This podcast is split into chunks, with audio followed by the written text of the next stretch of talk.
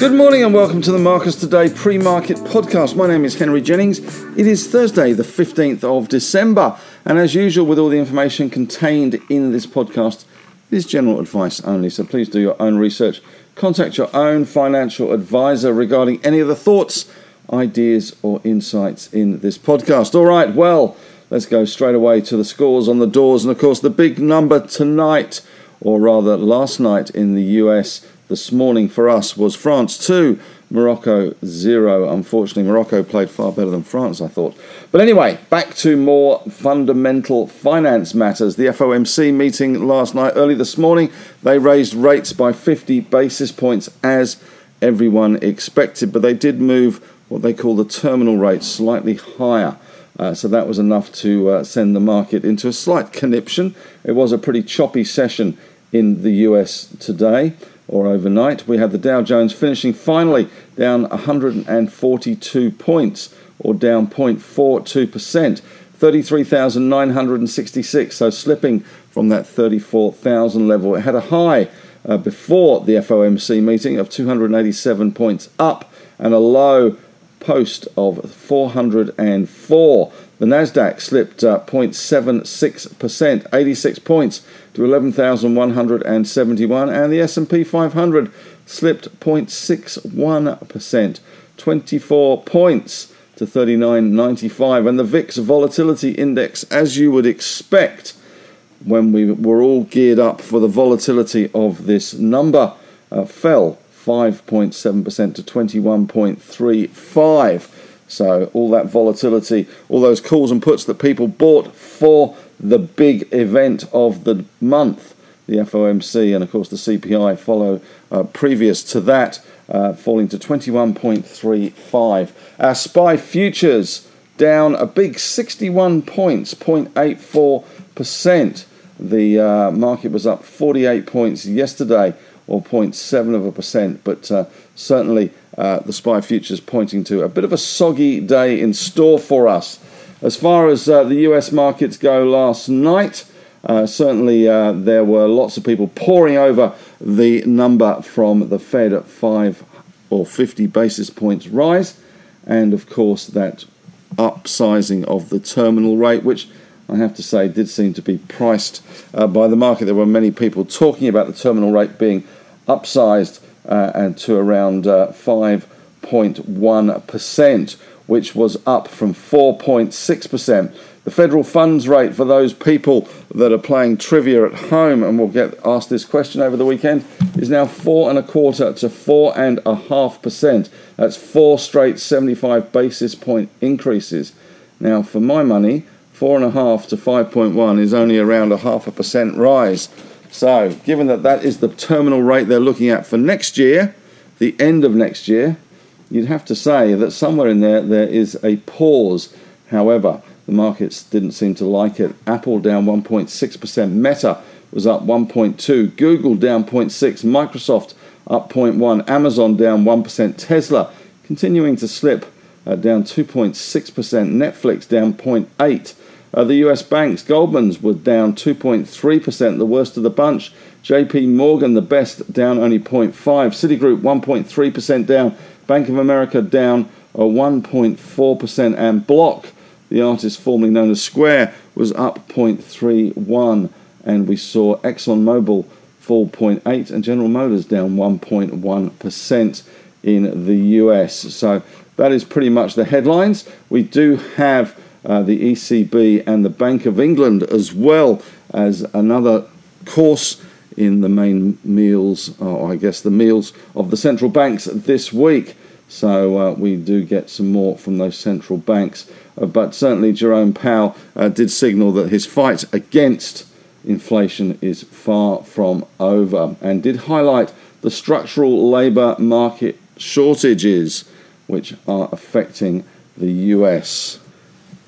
In the commodities space last night, we saw the oil price pushing up yet again, up another 2.7% back to 82.82 in Brent crude, $2.15 up WTI was up $1.70 to 77.04, 2.26% better. So we are seeing that oil price continuing to push higher. Uh, the International Energy Agency said 2023 oil prices may rise as sanctions squeeze Russian supplies and demand beats earlier forecasts. So uh, it did seem to be undaunted by the Federal Reserve's fight against inflation.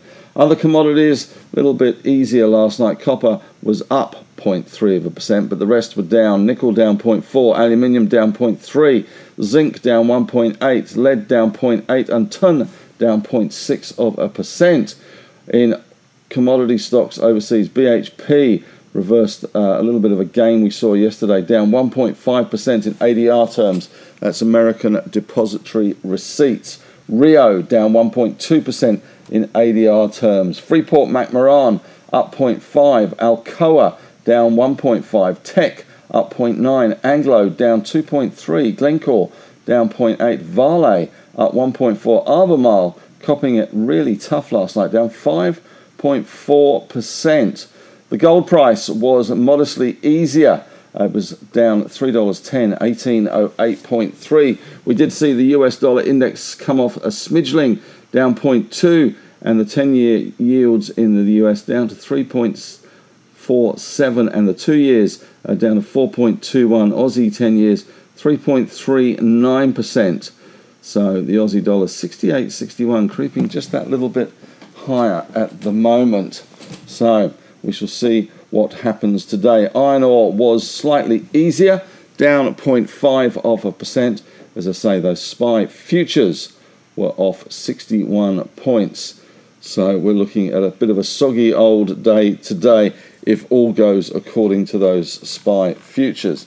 As far as local headlines go, uh, we do have uh, the AFR talking uh, front page today of uh, Rio looking at lithium takeover targets a couple mentioned there. Uh, mineral resources obviously too big to play, but certainly with BHP and Oz Minerals, that due diligence drawing to a close, it does look as if Rio could make some sort of acquisition at some stage in the lithium space. Uh, a company based in America or in the Americas could be on the cards, and probably one you've never heard of, according to Rocky uh, Peter O'Connor at Shaw and Partners. Magellan shareholders, they had their shareholder meeting yesterday, and amazingly, I guess probably not amazingly, the shareholders approved doubling of directors' fees to attract better talent to the board. I'll leave that thought with you. And UniSuper and Sydney's Australian Catholic superannuation merger is creating some big rebalances. Uh, this is when uh, the incoming fund manager who takes over a bunch of money from an outgoing fund manager, makes some serious changes to that portfolio. And as a result, you do see what we call block trades going through the market, and there have been some big block trades going on. This is where a uh, super fund or a big institutional investor will ask a broker or an investment bank for a price or execution of these big, big block trades. And it does sometimes result in indiscriminate selling especially in some of the stocks that are a little bit thin and uh, a little bit off center. Uh, there have been some targets that some have suggested APM Human Services, PSC Insurance Group, Corporate Travel could have been affected, Paladin and IPH as those block trades take place in that one. Yesterday, Phil Lowe, who has the uh, stewardship of the Reserve Bank, said he has no intention of resigning and is hoping for a second term. I find it quite extraordinary that they get appointed for seven years. So he's hoping for another seven years at the helm because this one has been so successful. As far as other news goes today, Auckland Airport. The, uh, this is one we talked about on the call yesterday. There is an 18% shareholder with the Auckland Council has said that it's looking to sell uh, that stake. There's a new mayor in town, a new kid in town, and he is saying there's no strategic interest really for Auckland Council to hold 18% of the airport there. So that's uh, potentially on the block at the moment. And Steadfast SGF is looking at buying one of its Perth rivals, perhaps. Uh, EBM is the stock in their sights, or is the company in their sights? Some research out this morning. Barrenjoey has initiated research on a few lithium stocks. Global Lithium Resources has been initiated with an overweight with a $3.20 price target, which is a 58% upside from here. Leo Lithium, uh, which is in the news at the moment because Firefinch, which has a gold project in Africa, which has now abandoned that project, only has two assets left on its books the cash and its 17 and a bit percent shareholding in Leo Lithium, uh, which could be for sale, um, which uh, the Chinese may well, Ganfeng may well be the logical buyer for that. But Barrenjoey has initiated research at Leo Lithium with an overweight 120 cent price target, $1.20, 147% upside. And Core Lithium didn't want to be left out from their research. They've initiated underweight with an 85 cent price target, which gives a 27% downside. And Citigroup research out this morning on Autosports. Uh, they've also got research out on Peter Warren Automotive and Eagers Automotive.